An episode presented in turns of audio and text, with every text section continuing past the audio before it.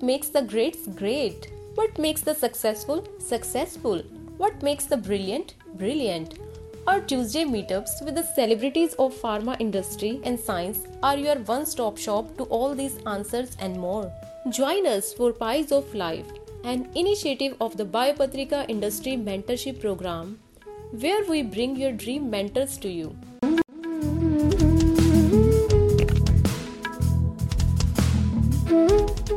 So uh, I'll take 10, 15 minutes to share just kind of, you know, some lessons in my own journey as a, as a explorer. Uh, I, I think I've reached one particular stage in my personal life, in my professional life. Um, for a lot of people, this looks pretty impressive. I am head of innovation, data science, and consulting at a large $300 million healthcare company, global healthcare company.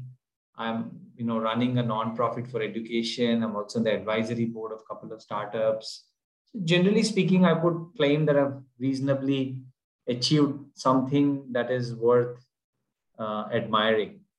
But in reality, I think when you look back at your life and you spend maybe 10, 15 years in your life, I actually think, and this is true for every successful person, an unsuccessful person, is their life looks like the story of Frodo.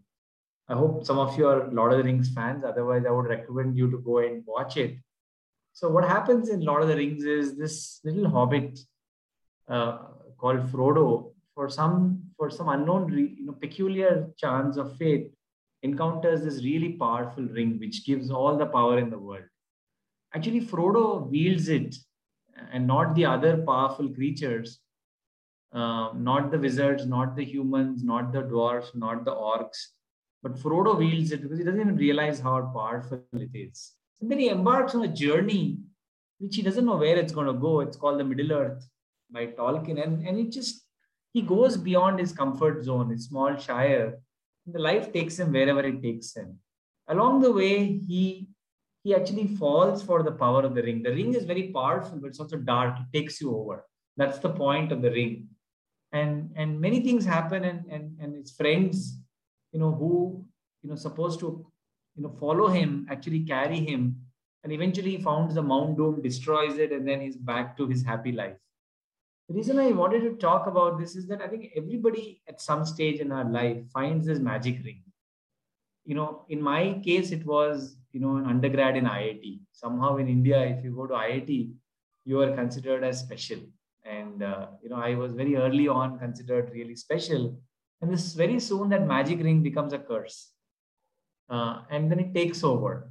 And along the way, you stumble, get lost, and you you actually lose yourself because that becomes your identity now that somebody else's it could be you know a first company that is successful for somebody else it could be a research uh, you know uh, you know a phd it could somebody else it could be a whatever else right there's always at some point in your life and there were many rings in my life that came um, you know I, I built a company very successfully you know, I did an MBA in an IIM. So I could say many rings came my way. This at that time seemed like these all powerful rings that would allow me to rule the rest of the world. But I will tell you, eventually every one of them turned out to be a curse um, and took me away from who I wanted to be. And and and I, I reason I say this is because a lot of times um, in, in our life we don't value the exploration, the confusion, uh, you know, uh, the depression, the failures, as much as we value these magic rings. And I would just be very careful when you find a magic ring next time. So I just thought I'll just put one, one caution that behind all of these titles and so-called successes that people show, there may have been journeys like this in their own life. My life was full of many of these journeys in Middle Earth that ended quite uh, know, in a way that I got rid of those trappings. There are seven lessons I wanted to share with you. And any of you don't follow the analogy, please watch Lord of the Rings and read the book as well, because it, nobody can do justice to Tolkien's brilliance in a few, few sentences. So there are seven lessons I wanted you to share. The first one is something that I turn to for the greatest wisdom in the world, Calvin and Hobbes. And uh, just take like 30 seconds or just read it because if you have not seen this one, you should read it for sure. I'll give you guys 30 seconds to read it. And then whenever you're done, you tell me and I will talk about it.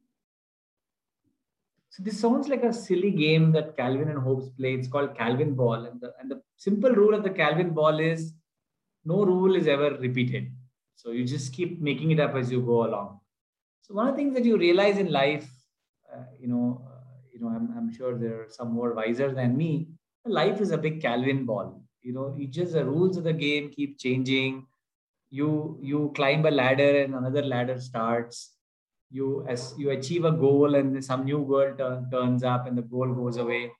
So in, in, and this, by the way, is not just philosophical, but I think one of the things that's happening because of the interconnected world that we live in and the fact that this is so disruptive um, because of all the technology, it could be societal changes. I mean, look at the pandemic itself. In some ways, it's so common these days for all the rules to be thrown out of the out of the door.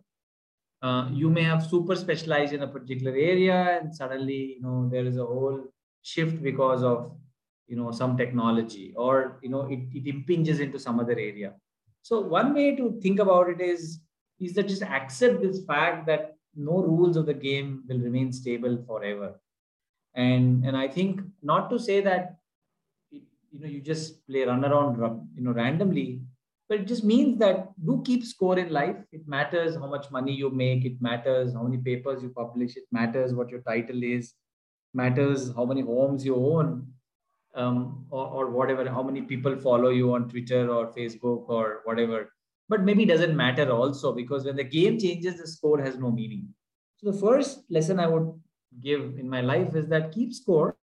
You know, it's fun to keep score, but just remember those the score has no meaning very soon.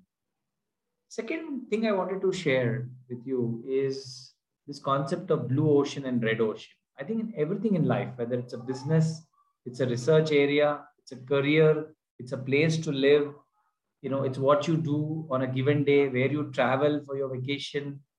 Oftentimes you know when you follow the crowd often there are they are what are called red oceans and everybody is there. The ocean is red because there everybody is biting each other.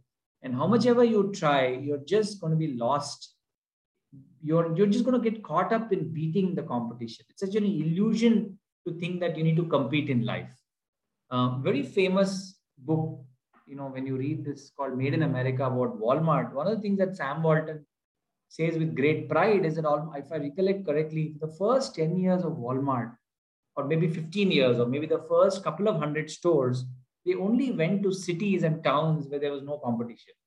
And all the large retailers made fun of them, saying, You come to our city and then we'll show you what you are. And his answer was, I'm not ready yet. I'm not ready yet. I'm going to go to these small towns where nobody else is there.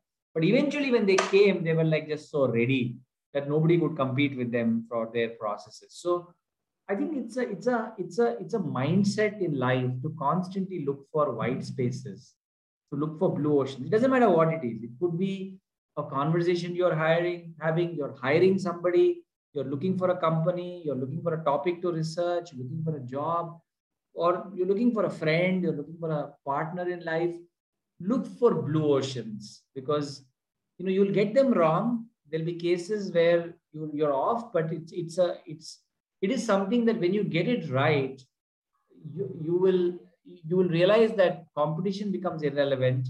You create new demand uh, and uh, and you completely change the value equation. So i think something to look for. And i think one of the things i thought naren did very well you know while you could you could argue about you know whether every of those ideas worked or not but i think what people like naren do really well i think they look for that blue ocean instinctively all the time in their life in everything they do. Um, i think that's important. The third life lesson i would ask you to think about is that um, in life uh, there are multiple levels at which you can interpret and understand what's going on so you can look at an event and react to it or you can go one level deeper and say, hey, there are some patterns because of these events and I'll anticipate this particular event. Or you could go one level lower and say there's a design because of which these patterns are emerging. Or you can go one level deeper and say there's a mental model of how we believe things will be itself is probably needs to be transformed. So the very famous example is if there are fires and you're a fire station chief, you can keep running around putting out the fires. That's reacting to events. Go one level lower and say, okay, fires happen at this time of the day, this time of the year, in this place, and just go and prepare for that. Or you go one level lower and say, look, I'm going to put some water system in place to put out the fires. But you can go one level lower and say, why does fires even happen? You know, can I actually make buildings fire fireproof?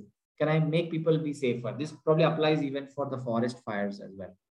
So I would say in life, if you make it a habit to go deeper below events, below patterns, below structures, and go to the mental model, which is the fundamental assumption with which people are functioning, making choices, their beliefs, and what they think should or should not happen, uh, is, is very, very, very important, you know, habit to develop. So I would say it's, it's, a, it's a tough life if you want to operate at a mental model level, but I think it's a really deep life and very, very fulfilling and very, very impactful. The next life lesson I would say is that, particularly for technical people, and I see a few researchers here, I think this aspect that what I know is too complex for you to understand is an excuse. One of the greatest scientists, uh, Richard Feynman, who was a Nobel Prize winning physicist, you know, I admire him not just for all the cool quantum physics he created, but if you notice, he also created something called the Feynman diagrams. And the essence of the Feynman diagram is that it is very simple, it's intuitive, but it's also very precise. The complex equation that is showing a quantum interaction at the top can be translated in a very simple picture on the left, which actually gives you a physical sense of what's going on, but it is very precise. He's not trading off simplicity for precision. In fact, I have it on my wall. You'll notice. Always tell people that if somebody says data science is too complex, AI is too complex, you know, biotechnology is too complex. It can't be more complex than quantum physics. It's probably the most complex thing in the world. So I would say, you know, being a good storyteller is very important, even if you're a scientist. To influence people and complexity is no excuse to say I'm hard to follow. It's very important. The next thing I would say is that you always have to play to your strengths. It doesn't matter what your weaknesses are. You can complement them, you can work on them, you can improve on them, but fundamentally, you have to be self aware to know what your strengths are and just play to it. So it's like think of yourself as an actor who's just entering, you know, let's say Mumbai, looking for a you know place to act in this whole difficult movie industry. If you're Nawazuddin Siddiqui, you want to look for gangs of Wasseypur. You don't want to go and act in Kuch Hota Hai, Kuch Kuch Hota Hai, right? You can be a great actor, but you need to know your strengths. You need to know what you are so you may not know this, but but but I think experimenting, observing, introspecting, having great mentors, and having that clarity of what are you good at and playing your own game, I think is very critical. Doesn't matter what you do. Um, you can, of course, complement your weaknesses in so many ways, but fundamentally, you got to play to your strengths. The sixth learning I, I, I have is I think people waste too much time on time management. It's not possible because we all have only 24 hours. We're awake like maybe 18 hours or 12 hours we're working. There's only so much time in the day. There's lots of things going on. I actually think the smarter way to manage life is don't manage your time, manage your energy. I always think of myself as a mobile phone or a battery that is running out. What do you do when you have a battery?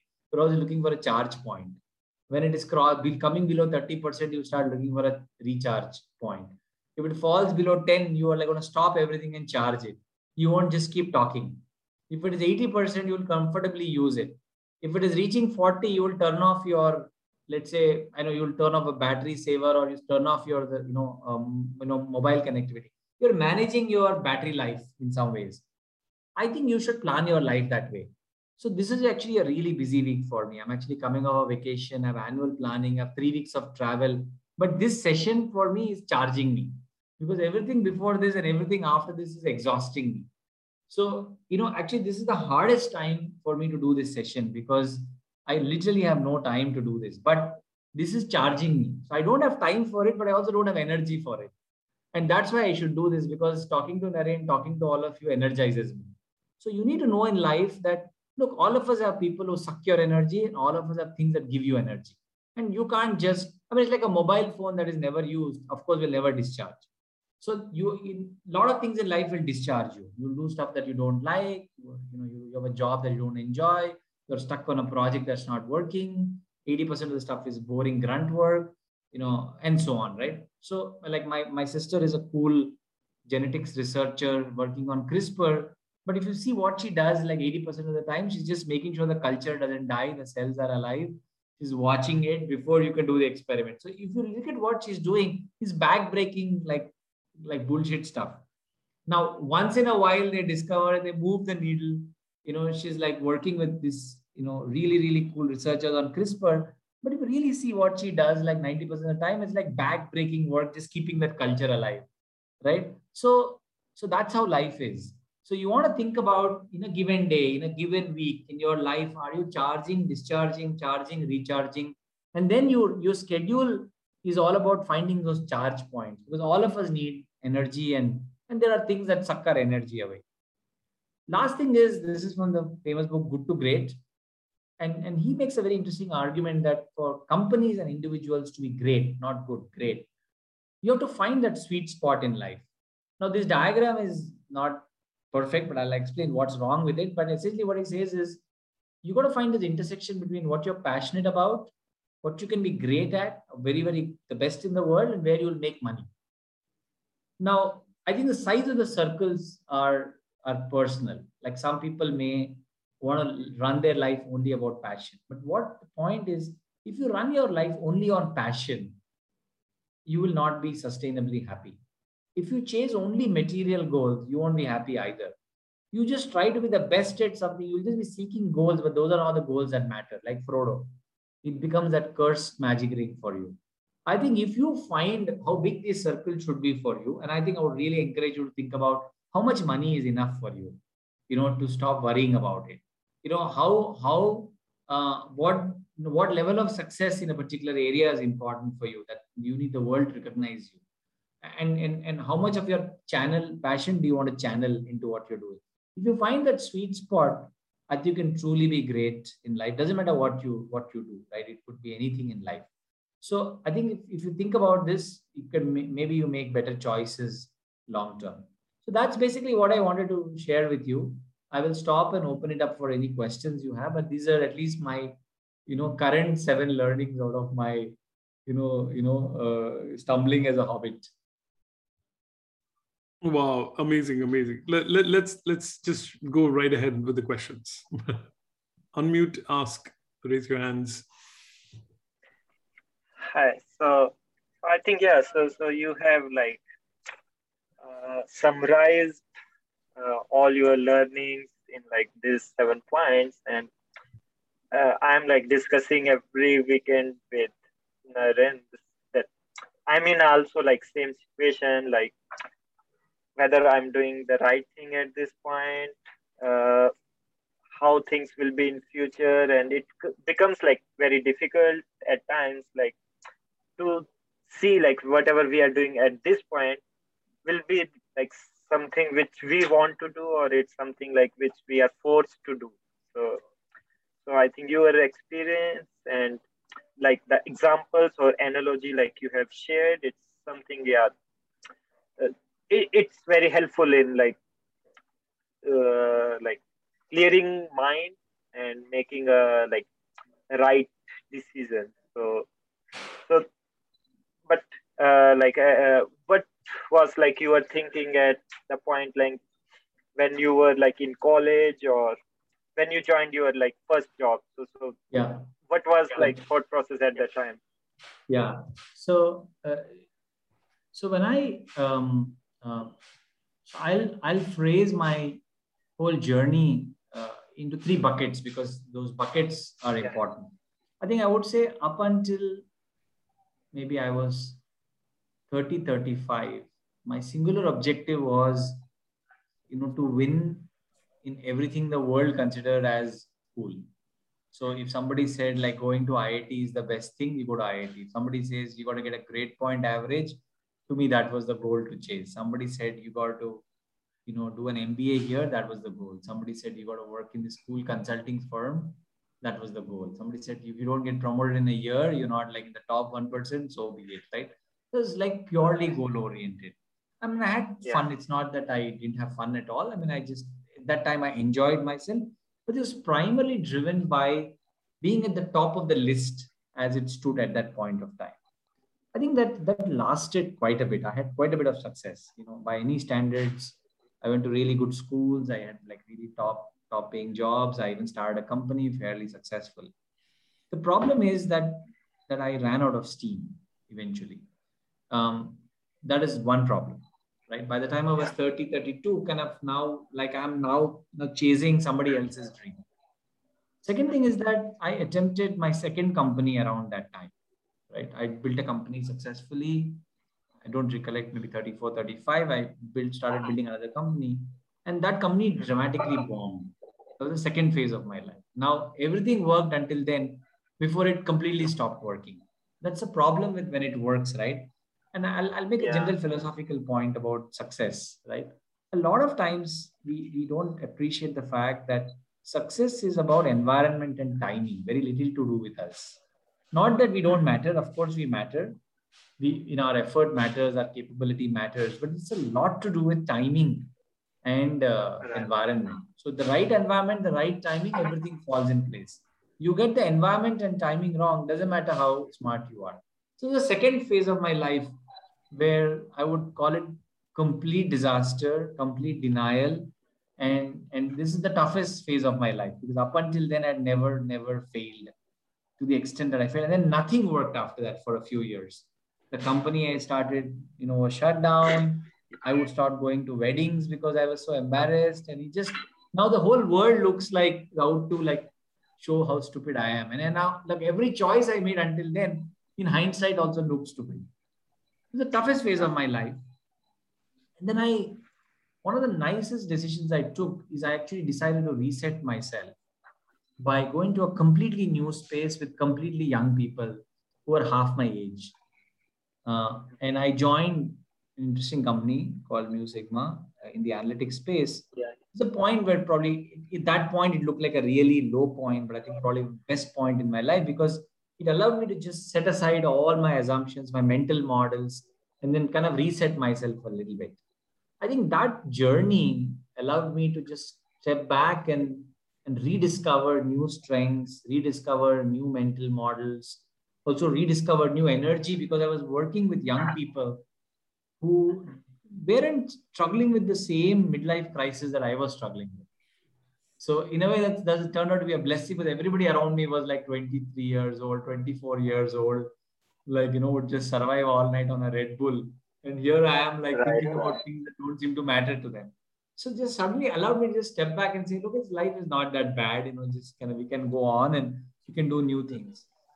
And then I think came the third phase of my life where I I, I truly introspected on what do I really care about, what do I not care about what do I really value? Why am I living life at people like me live life at other people's terms? And what's the point of having whatever capabilities that I have?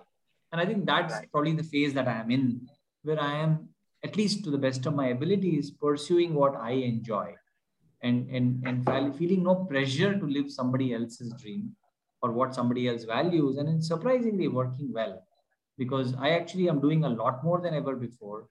Uh, I have a lot more energy and I'm energizing everybody a lot more. I'm actually being, in fact, being more ambitious than I've ever been, but just comes from a good place.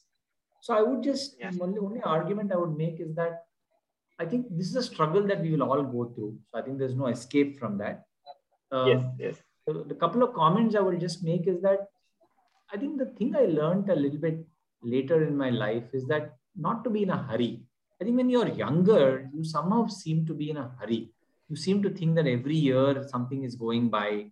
So what happens is that when you're younger, you're kind of associated with a band of people, like you're all class 12, you're all engineering one, you're all PhD, you're all postgrad or whatever, right? Those bands just disappear after some time. And then you're in this amorphous mass of humanity that is there forever as long as you live. So the time goes away after some time. There is like, there is no cohort you belong to. All cohorts disappear. I think when cohorts disappear, what you realize is that there's a lot of time in life. Actually, you're not don't need to be in a hurry. Number one, you, you know there is no such thing as a peer anymore because everybody is all over and it's multidimensional. The second thing you realize. The third thing you realize is that going back to the Calvin Ball thing I said, actually life resets itself every four seven years. Markets reset, topics reset. So let's say you're in a really bad technical area that's not going anywhere, no funding, no coolness.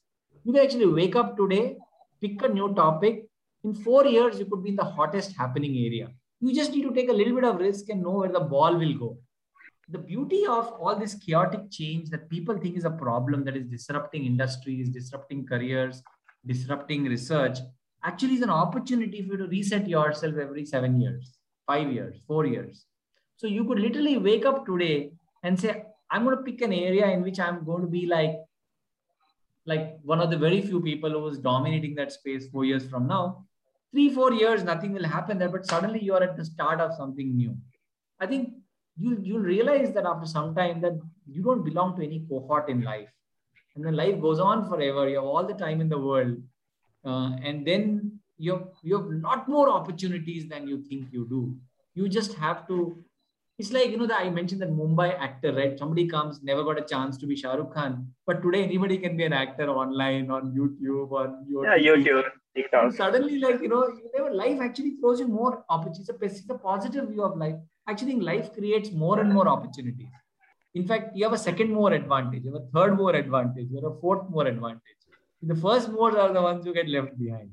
So that's I think I think that's a perspective that I have come to in a little bit. So I've become more and more enthusiastic, optimistic, and positive about life, and less and less in a hurry. Yeah. Uh, next question. Hello, sir. Yeah, Chirag, go ahead. Hi, Chirag. Uh, uh, good, good evening, sir. First of all, I would like to introduce myself. Uh, I'm Chirag Anandi, and I have done my master's in food biotech recently and uh, I'm just uh, getting to get my first job in Hudson Dairy. Uh, and uh, my question was about the blue ocean thing. Actually, uh, I mean, it's very uh, fascinating, and I mean, people get ideas about. maybe I can say I don't know that I can say or not, but I can say that I get some new ideas, but I'm not able to uh, approach it uh, in a positive way so I can execute it properly. I mean, uh, when when you get blue ocean ideas, then uh, mostly there are no SOPs. Uh, we don't know the proper procedures, what to follow, what what comes next. So yeah, can you just guide uh, something on that? Yeah, yeah, yeah. So I want to just make sure you're talking blue ocean and not blue sky, because blue sky is something else so I'm talking about blue ocean, which is the opportunity space is unoccupied, right? People have not, you know, crowded it out as yet. Um, I think different people approach this differently. I think Chirag, it's a style question, but this is a discipline that you'd like. Research is a discipline that you develop. I think ability to experiment and make new ideas real is also a capability that you develop. I think the problem in education, I think we have defined our skills as programming, statistics, biology, engineering. We've not defined our skills as empathy. We've not defined our skills as storytelling. We've not defined our capability as, you know, making new ideas real, uh, and so on, right? So if you think about that as a capability, imagine there's a degree on, you know, a PhD degree on making new ideas real. Okay, that's a, that's a that's a degree that you need to get. There are two three ways people approach it, and I think different people are different some people approach it they're blessed with top down thinking. So they, they have a vision they can pick a goal uh, and they work backwards. Probably sachin tendulkar was one of those who very early on said let's say i'm going to play cricket for india and then he works backward from that. I think there's a very very rare set of people are are that way. We only hear those stories but that is a bias. Very very small percentage of people are that way where they can pick something that is blue ocean say this is what it's going to be like Elon Musk wakes up and says, I want to conquer space. I think you, you hear about it in the news, but that's like there is a, there is a certain hype around those personalities. I think the second type of people actually mull over that idea, they research it, they look at it from different lenses, they read, they experience, they, they kind of study it a little bit. That's another approach that some people take that they study it a little bit and then they kind of make some plans. There are others who don't have that intuition. I'm one of those. I don't have intuition for new things very much. But I, I develop my intuition by doing. So, like for example, it's like swimming, right? You can describe swimming. Others jump in the water and realize why the body automatically floats and what you need to do to swim. So I think I belong to the third category. So first of all, Chirag, you have to learn. You're younger. You're you're younger than I am. So you have to experiment a little bit and figure out what kind of person you are. Uh, but let's say you are in the third category. You have to just experiment a little bit. Can you do a small project on it? Can you try it by yourself? Can you test it somewhere? Can you talk about it in different places? You know, can you experiment with it? Sometimes you get an intuition by doing. So I think all of these methods are applicable, but I think the third is the most reliable. Jump in, try a few things, and develop your intuition as you go along. I think at some point you will know enough about it uh, to be able to make a more concrete plan of execution. You won't have a standard operating procedure, and that's the beauty of a blue ocean. And, and that's, but the people who are willing to jump in, experiment, figure it out as you go along, you kind of like jump and build wings along the way, are the ones who dominate blue oceans. People who expect us SOP will never benefit from the blue ocean space.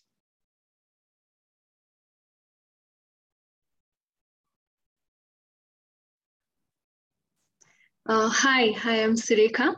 I'm currently working in uh, Biocon uh, in the bioprocess space uh, right now.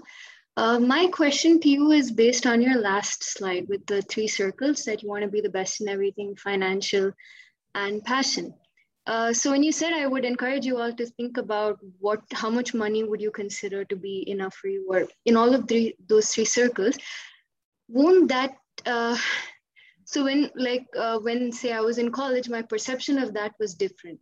Now it's a little different. Ten years down the line, it's going to be different again as to what I think, how much money I would need, or what exactly my passion would be. So how do you balance that across different phases of your life so that sweet spot will keep changing right so how do you uh, work around that yeah it does change uh, but i think there's two things that happen when you think about things explicitly so what happens is that like particularly like material success right? People always feel that somebody else is making more money than them. There's another industry where somebody is doing really well. Somebody's having it easy. It just always puts you in this and that's true. I mean any one of us can always find something else will make you more money today. But what people don't calculate is the is the hidden cost of shifting, the loss of relationship, the loss of you know the credibility that you've built, power of staying at some things. It's always a trade-off. I mean, is, you, you, if you optimize for one thing, you can always increase it, right? Like you, you know. So I could always say, okay, I just want to keep increasing my salary. I will keep increasing my salary, but I will trade off on something else. The first point is that you want to just at every point in your life, and that will change. You're absolutely right, Surya. It will change. First thing is that every point in your life, you think about, okay, what is the real, real amount of money I need to make, how much I need to save for me to be comfortable enough for me to pursue my passion and become very good at what I think I should be very good at. First of all, you got to, the point is to balance those three at every point in your life. The second thing is that you will realize over time as you experiment and try different things, you will arrive at the sweet spot and you'll stay at it very longer and longer. So in the beginning, it looks like you don't know. And I'll give you my own example, right? Mean, I almost literally, I would say, so I'm like 48 now. So I would say till I'm 42, I was still totally confused about what my sweet spot was. So, and I, I'm, I'm sure I'll be confused another two years from now, but but I, am realizing that my intersection point is staying more stable longer and longer. But you got to think about it. You got to write it down. You got to bounce it off. You got to have friends and mentors to talk about it. You can't just leave it vague. If you leave it vague, it won't be concrete enough. The point is to make it concrete, write it down, bounce it off, you know, debate it with people who care about you, and then move with it for some time. See if that sticks. If you're comfortable, then that's where you are. If you're uncomfortable, then you try and adjust and you're completely off the chart, then you revisit. But you got to do this a little bit explicitly. Otherwise, you're, you're on this constant, you know, uh, mental, you know, chit chat that something else out there is better for me. You always feel, right? I mean, I've seen people in the lab feel they should be working on analytics. People in analytics feel that it's not real. You know, people in some, you know, research field feel they should be on the commercial side. People in the commercial side feel they should be in a, in a university environment. People in the university environment feel that they should actually be in a in a in a in, a, in another country. People in a developing country feel they wish they were in a developed country. You're, there is always something out there which supposedly is better than what you have. It is just going to be so distracting that you won't enjoy where you are. So I think that's the point. And it will change. It will absolutely change. It should, because you're not going to be the same person. I mean, you know, you know, five years from now. You can't be. Life is not static, neither are you. But I think it's just point is just pause and stop, stop pondering on what what else your life needs to be about and just live it and then revisit it in a systematic manner. Thank you. Uh, hello, sir. Uh, so this is uh, Rajeshri. Uh, currently, I'm working with one startup uh, called uh, Immunato AI uh, at uh, CCamp NCBS. Uh, so basically, I have uh, two questions. Uh, in your slides, you mentioned about energy management. So can you please uh, elaborate a little bit on how you manage your energy in your entire day? Yeah. And uh, and the second thing is like uh, it's regarding uh, that. Uh, uh, your startup named Stable Bow, and it mentioned something about complement schooling. So, would like to hear more about that. Sure, sure. So, what I what I meant by energy management is that I think you want to just be a little bit aware of what gives you energy and what takes energy from you. Right. So, to give an example, I find reviews very de-energizing. I find them extremely de-energizing. Unfortunately, for the role I play as a senior leader running a large organization, reviews are super critical. I cannot live without reviews. And neither should I try to run without reviews because it will be destructive for my team, for the organization, for my role, as an example. Now, I will do my best, obviously, right? Because I'm doing a review, it's important. I do it with all my energy. But at the end of the re- review, I'm drained. So, what do I do right after the review? Is there something I can do that energizes me? Now, it may or may not be the perfect thing I should be doing. For example, maybe I get energy out of problem solving. Now, I shouldn't be problem solving on a day to day basis at my level. Maybe that's not what I should be doing. Or maybe talking to somebody young and getting them excited about some project energizes me. Or maybe just listening to a podcast. Like this morning, I was listening to a podcast. I like, I get energized out of listening to random stuff. So I have, I listen to random podcasts. So today I was listening to a random podcast which has nothing to do with what my day-to-day life is why do so many people you know why do so many shootings happen in innocent police stops in the us i was kind of listening to the whole study and trying to understand what is the theory behind why a lot of people are shot and and these traffic stops become so dangerous for both the policeman and the unarmed motorist so it, now you may ask what has that got to do with anything in life you know, I listening to a podcast and how to negotiate your way if you are taken hostage, you know, you know, relaxes me. Now, why would I want to listen to that? I no clue. Maybe I will use it in some talk. Maybe it is just entertains me intellectually, right? I, I love watching, you know, stuff like that, right? So this is an example. So now one of the things I could do is I have this really important, critical, boring review. I will do it, but I know I will be drained. I'll follow it up by listening to some talk or making a story presentation on something which is not that critical but energizes me. So in some ways, your schedule of life is a constant energy. Think just like a phone, right? Like your phone battery. Imagine it's coming down to 30%. What do you do? You start charging it, right? You don't wait for it to go down to 10. If it's at 10, what do you do? You switch off your mobile and you stop talking. Your friend calls you, will say, Call me back. My mobile is running out you won't embark on a long drive at 10% to see what happens, right? With your full internet on and YouTube playing. You will stop, you will start consuming. So you got to watch how you feel. You may be de-energized at the end of the day. You just know how to stop. You'd say enough. I mean, I can't do anything more. You know, you you so I think it's that observing what you feel, observing what you feel, and and stopping when you have no more energy left, the battery is down, is important. Um, now this applies on a day it applies on a week. Like i recently went on a digital diet like four days you know more than i actually went to andamans. My family had a lot of fun doing scuba diving and all. I was just chilling reading some rubbish book and just lying idle. But one thing i did is i shut down all my devices. So that completely energized me now somebody could ask me why do you need to go to andaman and read this book you know that's because my family is enjoying themselves and i'll feel less guilty just lying in the hotel room but that energized me So you just need to know this about yourself. And you can have balance in it. And this is stuff. Like, like to give you an example, my wife gets like energy out of cleaning stuff. So whenever she's super depressed or super upset with me, she'll start cleaning stuff. Right? Now I have the reverse. If I have to clean something, it just de-stresses me completely. So, so it's, it is it, it is each unto themselves, right? I mean, whatever energizes you, you got to mix it with whatever stresses you out. And life is full of both. And you can't just have exciting, I mean, unless you're a Naren, you know, you gotta have exciting stuff 24 hours the day. Naren is the only one everything energizes him. I don't think anything de-energizes Naren. But you know, we can't live life like Naren. Let me just comment on that. It, it, it, was not like this all this time. It, I, I also was 40, 48 years old one day. Of and course. I was, also, I was also 30 years old one day. No, no, I course, just, I just happened to. Uh, no, no, but I'm sure intuitively Naren did that.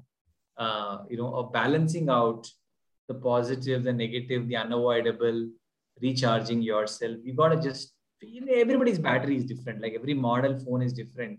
Everybody's battery life is different. You gotta figure that out.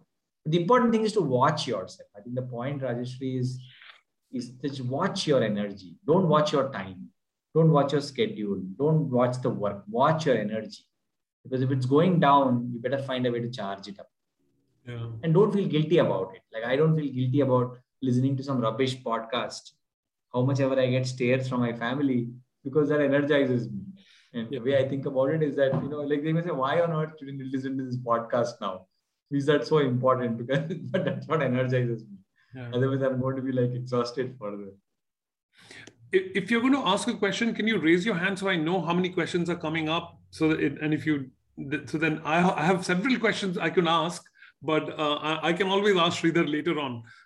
Uh, sir, so you just it- uh, mentioned about at stable bo- about complement Yeah, yeah. So actually, it's a non-profit organization that I'm trying to build with the simple objective that I think we, uh, you know, as you know, as as Indians for sure, invest considerable time and energy, you know, making our children go through the education system. We somehow believe that whether it works or not, it's an insurance policy we need to have for our children, right? Um, and we will, and I'm the same. I don't do anything different with my children. Now, given that that's while that's going on, I feel that even planting a few seeds of problem solving, planting a few seeds of experimentation, planting a few seeds of topics like data analytics or application of physics. You don't need to like excel it, you don't need to overturn the education system. Just a few seeds that are planted go a long way. I wish I had at the early earlier stage in my life re- realized the value of building things with your own hands, experimenting, solving real life problems. I think everything you study suddenly has more meaning. I just think that sometimes our textbook education is very drab. So that's what I'm trying to do. I'm trying to work with schools to incorporate that, even if it's one one session a week. Let children build stuff. Let them solve real world problems. So a few people who are passionate about it, we go to schools and try to incorporate that into the curriculum. In some cases, it's applying data science and analytics to solve problems. Other cases, it's about build your own project using physics. I'm very passionate about physics. Uh, and you know, how do you kind of see physics in real life? And how do you build stuff in physics is what I'm trying to do. Nothing very fancy, nothing very visionary. It is just give those few experiences to children in Indian schools without disturbing the school model because the school model is parents, teachers, educators, children already very constrained and working very hard and doing their best. Instead of overturning it, why not add to it? Yeah. That's what I'm trying to do. Very small way. I mean, barely able to do it well in five to six schools. Hopefully, someday we'll do it for more and more schools, but doing as much as we can. Of course, the pandemic has not made it easy, but hopefully next year we'll be able to do a lot more of that. Right. Uh, let me let me read um, Shruti's question, and then Jatin, you ask. Uh, Shruti writes, uh, "Sir, you mentioned about acquiring different magical rings, like studying in IIT. It also eventually became a trap for you. Did you mean that your self identity is lost during this process? how to make oneself realize their potential instead of associating with an institution. Yeah, no, I think what I meant by that is that sometimes, you know, uh, you know, all of these rings that we find, you know, a title, a degree, a college, a brand, or a company, or a space, you know, all these are, you know, while make us very powerful temporarily, can also become our identity. And we may forget that we are, you know, first of all, that particular thing we may overrating it because society always overrates some things at a particular point of time and underrates it eventually. So, you know, as they say, right, show me a hero, he'll either die early or live long enough to turn into a villain. So that's for all cool topics as well. So I think there's sometimes these things don't last, they are not permanent, right? The second thing is that you also start, you know, um, having to give an example, right? Like just I give you my own uh, reason I picked IIT. I think IITs are cool. I'm, I'm glad that we have the IITs and all of that. And you know, but but at the end of the day, you know, just because you're from an IIT doesn't guarantee you that you can solve every problem in the world and you'll continue to see success. You know, there's one exam you did well, maybe another 250 exams you survived. It just is a chance thing that you could do it. Maybe some other privileges allowed you to get in. Maybe you're good, maybe you're not but life has many more dimensions than how you do well in exams which is one aspect of what that means then you associate now you start associating yourself with many other things because that ring has those powers then you forget that life throws many more challenges at you so that's my point that you want to be the ring is powerful you want to wield it but you can also the, the ring will start wielding you very soon so okay. that's what i meant all right. So so now now now that everybody's energized to ask questions, I'm going to ask you to ask short questions and uh, Sridhar, quick answers because we want quick to finish answers. quickly. Because I know you have to finish it on the top. Okay, in five minutes. Okay. Quick questions, quick answers. Uh, okay. Jatin, Jatin, yeah, Jatin. Mine would be a one word. Yeah, mine would be a one word answer. I just want to know who is your role model, if it if there are. Lincoln. Okay, you have to ask why also, no, not just. I I do I do want to ask but I know it, it won't be a short answer. so many. So Lincoln, for many reasons. First and foremost, you know, he was he was depressed all his life, clinically depressed all his life, uh, in in pursuit of trying to do something great. And it tells you that, you know, first of all, there is is nothing to be ashamed if you go through a period of depression. Everybody does. So I, I admire that that that feeling of of, of being depressed and and, and, and, and, and you can make something out of it. That's number one. Second thing is that I think Lincoln also, um, uh, you know, was never too ahead of his time on any topic, but not too behind. So you just kind of don't get too ahead of yourself. He also, I think, um, um, uh, um, uh, I would say, you know, uh, I don't know if you know this, but when he became the president, his cabinet was all the people who were his rivals It's called Team of Rivals, a very famous. Mm-hmm. Also tells you that sometimes having your critics next to you, people who compliment you, question you, challenge you, actually makes you better. Yeah. For many other reasons. He also uses humor a lot. Uh, and is one person, if I could get a time machine and go back, I really want to see him in person. Um, and, and for so many reasons, I admire him as an individual. I mean, of course, I don't understand all the politics and the leadership angle of it, but as a person, I'm very fascinated by Lincoln. So I study him a lot. Great. Avni? Oh, um, Avni, you're on mute. Reshma, Reshma, Reshma. Yeah, this daughter. is Reshma. Mistakenly, my daughter's name went. so, hello, sir. I am Reshma and I am pursuing PhD at uh, Tata Memorial Hospital, ACTREC. And uh, my question is like, sir, nowadays there are advertisement on pursuing on educating school level children on coding. So, is it a necessary subject at such a small age? And what are your views on it?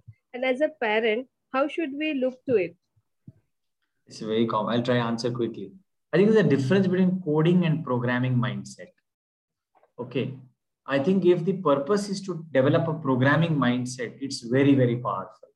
Because once you're a programmer, everything about how you think about life, reuse, modularity, design, iteration, your whole mindset change. Like a mathematician or a researcher a programmer mindset you know is very powerful mindset coding i think is overrated you know you can coding is overrated So if it is programming mindset, very powerful. If it's coding, overrated. Okay, uh, maybe one or one last question because I know he, uh, he. Okay, if there's no one, I'll just follow up on the question I asked. Okay. Um, so I just want to know, like, my the intention of asking you who is a role model was because I want to ask, uh, do you do you admire or do you try to imbibe your role models? Is what I want. No, I was. Uh, um, I think Lincoln is kind of like a fascinating creature to study. But actually, I uh, you know have every everybody I work with, I, I try to learn from. Actually, one of the things I have learned is that everybody, every human being you know, successful, unsuccessful, reporting to you, you are reporting to, or your peer has something unique that you can actually study and learn from. Actually, you should look for that because human beings are so complex, so many dimensions. You'll never find anybody who's good at everything. So I think the way I would probably think of it as it's like trying to find, you know, uh, those characteristics in humans, and that's more fascinating. Um, but I think trying to imitate somebody or or look up to somebody is also slavery. You want to be careful about that. It's another form of slavery to look up to somebody. I see. Yeah. Thank you. Thank you for that. All right. So, uh, so thank you so much, Sridhar, for for coming in uh, and talking to us. I'm going to ask you to come back on another day to talk to us about your other topic that we'll talk in much more detail. So, thank you. I'm going to stop recording here.